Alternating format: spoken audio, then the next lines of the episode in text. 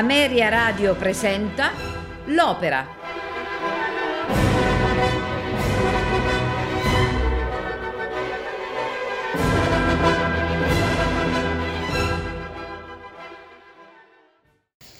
Il Conte Uri, Le Comte Uri nella versione originale francese, è la penultima opera di Gioacchino Rossini, composta sul libretto di Eugène Scribe e Charles Gaspard Deltres, tratto dal vaudeville omonimo degli stessi autori.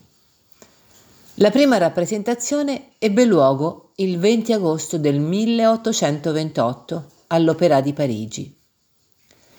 Nel 1828 Rossini era a Parigi da cinque anni ma a parte la partitura celebrativa del viaggio a Reims, composta per festeggiare l'incoronazione di Carlo X e rappresentata solo per poche sere, non aveva ancora offerto ai teatri francesi un'opera nuova.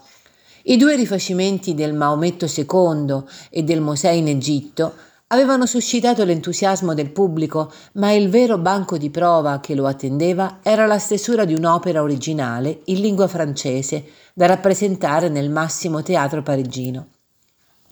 L'incarico di approntare velocemente un libretto per la nuova partitura fu affidato al più esperto uomo di teatro del tempo, Eugène Scribe, autore di circa 400 lavori, e a un suo collaboratore, appunto Charles Gaspard de l'Estres Poisson. Secondo l'uso del tempo, Scrib propose a Rossini di riciclare, ampliandolo, un soggetto già utilizzato, un vaudeville rappresentato a Parigi nel 1816, per il quale il drammaturgo si era ispirato ad una ballata medievale, tratta a sua volta da una leggenda piccarda, in cui venivano celebrate le avventure boccaccesche di un libertino, il conte Henri, entrato nel convento di Formontiers con un gruppo di cavalieri mascherati da suore per far piacere alle monache e scacciare la noia. Le ultime righe della divertente ballata avvertono maliziosamente il lettore che nove mesi prima, dopo ogni suora, ebbe il suo piccolo cavaliere. Allo scopo di non incorrere negli strali della censura e non essere accusato di vilipendio della religione, nel vaudeville Scribe era tuttavia ricorso ad un gioco di allusioni più sottile e meno esplicito, trasformando le monache in una castellana e nelle sue dame, ed eliminando il finale licenzioso. Il libretto si conclude infatti con la sconfitta degli aspiranti seduttori, costretti a rinunciare all'impresa e a lasciare frettolosamente il castello per effetto del ritorno improvviso e inatteso del feudatario e dei suoi uomini. I pezzi musicali del vaudeville alternavano canti popolari francesi e arie opera di vari autori, tra cui anche Mozart. La stesura del libretto pose alcuni problemi. Dall'esiguo materiale dell'atto unico del vaudeville si doveva trarre una vicenda che occupasse i due atti dell'opera, tenendo conto contemporaneamente dell'intenzione del compositore di riciclare alcuni brani del viaggio a Reims, eh, creando gli spazi e le occasioni per un loro plausibile inserimento. L'operazione non fu né facile né indolore e i rapporti fra il musicista e Scrib divennero così tesi che quest'ultimo, abituato ad imporre i propri prodotti ai maggiori operisti del tempo, d'accordo con il suo collaboratore, rifiutò di far apporre al libretto i propri nomi, salvo farli aggiungere precipitosamente dopo il trionfo dell'opera. In realtà quello del Comte Ori è un libretto di piacevole lettura, ben costruito intorno a una serie di colpi di scena in grado di tener desta l'attenzione dello spettatore e di offrire allo spirito caustico di Rossini preziosi stimoli e suggerimenti. L'ironia che lo pervade e l'ambiguità evocata dalle situazioni e dalle parole costituirono un vero invito a nozze per il compositore pesarese. La rielaborazione del, dell'opera riguardò solo il secondo atto. Il primo fu costruito su una precedente impresa del libertino, che nella pièce teatrale è solo raccontata da Madame Ragonde. Nella nuova veste, Le Comte Uri si presenta come una spassosa pochade, una non priva di sottintesi morali e di costume, basata su un intreccio ricco di situazioni farsesche, colpi di scena, travestimenti e avvolto in una sottile trama di ambiguità e mistero. Rossini, che aveva già scelto il soggetto per la prossima opera, Guglielmo Tell, scrisse il suo unico melodramma comico francese in soli 15 giorni, durante il soggiorno nella casa di campagna di un amico, il banchiere Alejandro Maria Aguado.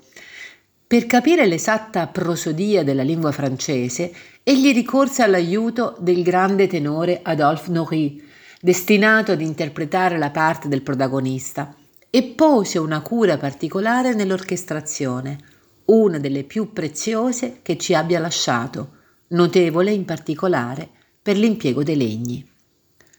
La compagnia di canto messa a disposizione dall'opera era quanto di meglio si poteva trovare sulla piazza parigina ed era particolarmente adatta ad affrontare gli spericolati virtuosismi di cui la partitura abbonda. La prima del Conte Ori all'Opera di Parigi ebbe un esito trionfale. Il critico della rivista musicale scrisse alla domanda se quest'opera esca dalla maniera dell'autore rispondiamo francamente no. È sempre Rossini, un Rossini cambiato in un uomo di spirito sempre più fine, un musicista supremamente padrone degli effetti. La critica francese, compreso Hector Berlioz, che giudicava il terzetto del secondo atto il capolavoro di Rossini, fu unanime nel lodare la perfezione formale della partitura. L'azione si svolge nel castello di Formoutier, in Turenna, verso il 1200, all'epoca della seconda crociata.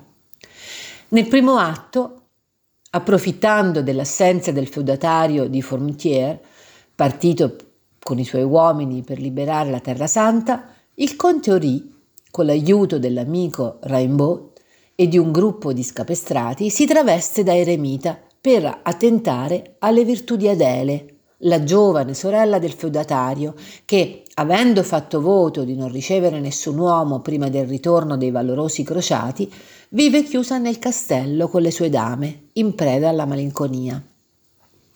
Gli abitanti del villaggio si recano nel rifugio del pio eremita per chiedergli consiglio e conforto.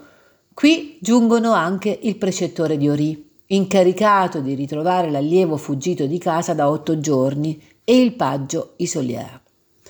Questi, tratto in inganno dal travestimento di Ori, gli confida il suo amore per la contessa Adele e il suo proposito di introdursi nel castello dell'amata travestito da pellegrina.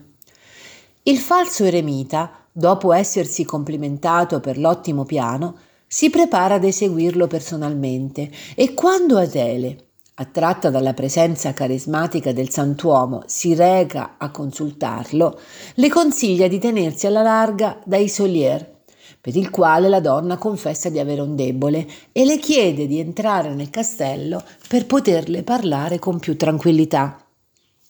Ma proprio nel momento in cui si appresta a varcare il ponte levatoio, Ori viene smascherato dal suo precettore. Come se non bastasse, un messo consegna ad Adele la lettera in cui il fratello la, le annuncia il prossimo ritorno dei crociati. La contessa e le sue dame sbeffeggiano il libertino che tuttavia non si dà per vinto. Gli resta ancora un giorno per escogitare un altro stratagemma e sedurre Adele. Nel secondo atto le donne del castello, al sicuro nelle loro stanze, commentano con un misto di paura ed eccitazione lo scampato pericolo. Scoppia un violento temporale e dall'esterno si odono implorazioni di aiuto. 14 povere pellegrine chiedono e ottengono asilo notturno per sfuggire alle insidie del conte e dei suoi ribaldi compagni. Ma non appena rimangono sole, le pie pellegrine rivelano la loro vera identità. Altri non sono che lo stesso Ri, questa volta nei panni di Suor Colette e i suoi compagni, fra i quali a sorpresa troviamo anche il precettore, evidentemente convertito alla causa del discepolo. Rimbaud trova il modo di ovviare alla mancanza di vino e cibi adeguati, scoprendo ottime bottiglie e abbondanti vettovaglie nella cantina del castello e intonando un allegro canto d'austeria dà il via alla bisboccia nell'attesa che abbia inizio l'avventura notturna. Ma anche questa volta le cose non vanno secondo il copione stabilito. Il paggio Isolier, scoperto l'inganno, avverte la contessa che le donne sono in pericolo, dal momento che i crociati torneranno al castello soltanto fra un'ora. Con l'aiuto di Adele si prepara quindi a giocare, a giocare un brutto tiro al suo signore e rivale. Quando la finta suor Colette entra nella stanza con il pretesto di non riuscire ad addormentarsi, la contessa, approfittando dell'oscurità, si nasconde dietro al paggio. Il seduttore si rivela e rivolgendole appassionate frasi d'amore, prende la mano dell'amata e la bacia con trasporto, senza accorgersi che è la mano di Solier. Questi nel frattempo approfitta delle circostanze per baciare a sua volta la mano della contessa, la quale lo lascia fare volentieri. L'equivoco si chiarisce di colpo al suono delle trombe che annunciano il ritorno dei crociati e l'arrivo del padre di Ori, venuto a riprendersi il rampollo scapestrato. La scena si illumina il conte evita i rimbrotti paterni fuggendo precipitosamente con i suoi compari attraverso un passaggio segreto, mentre tutti inneggiano al felice ritorno dei valorosi cavalieri. Questa sera ascolteremo il Conte Henri di Gioacchino Rossini con Juan Diego Flores nel ruolo di Il Conte Henri, Laura Polverelli, Isolier, Annick Massis, Contessa Adele, Federica Proietti, Ragond, Bruno De Simone, Rimbaud, Giorgio Surian, Laio. Dirige Roberto Abbado, orchestra e coro del Maggio Musicale Fiorentino. Buon ascolto.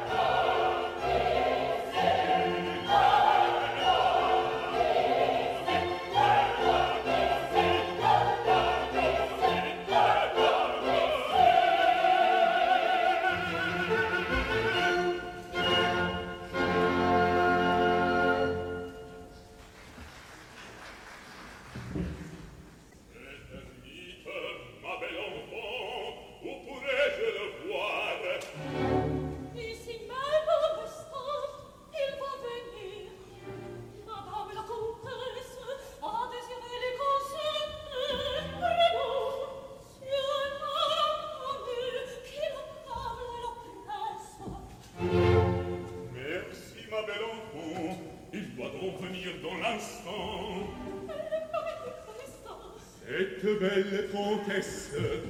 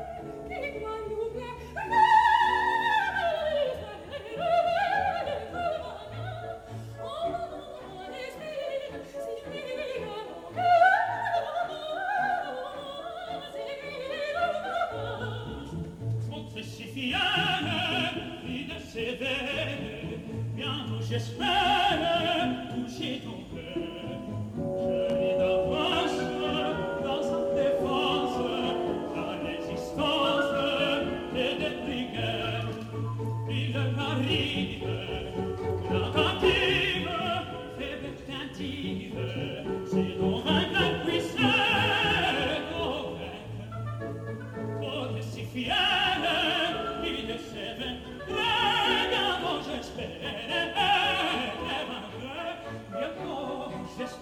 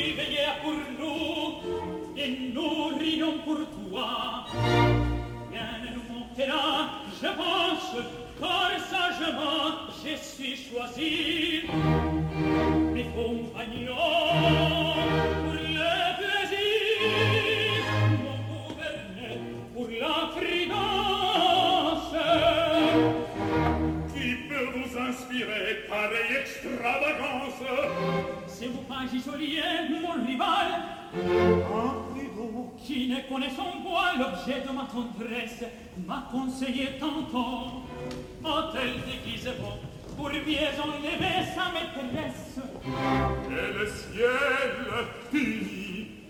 Oh!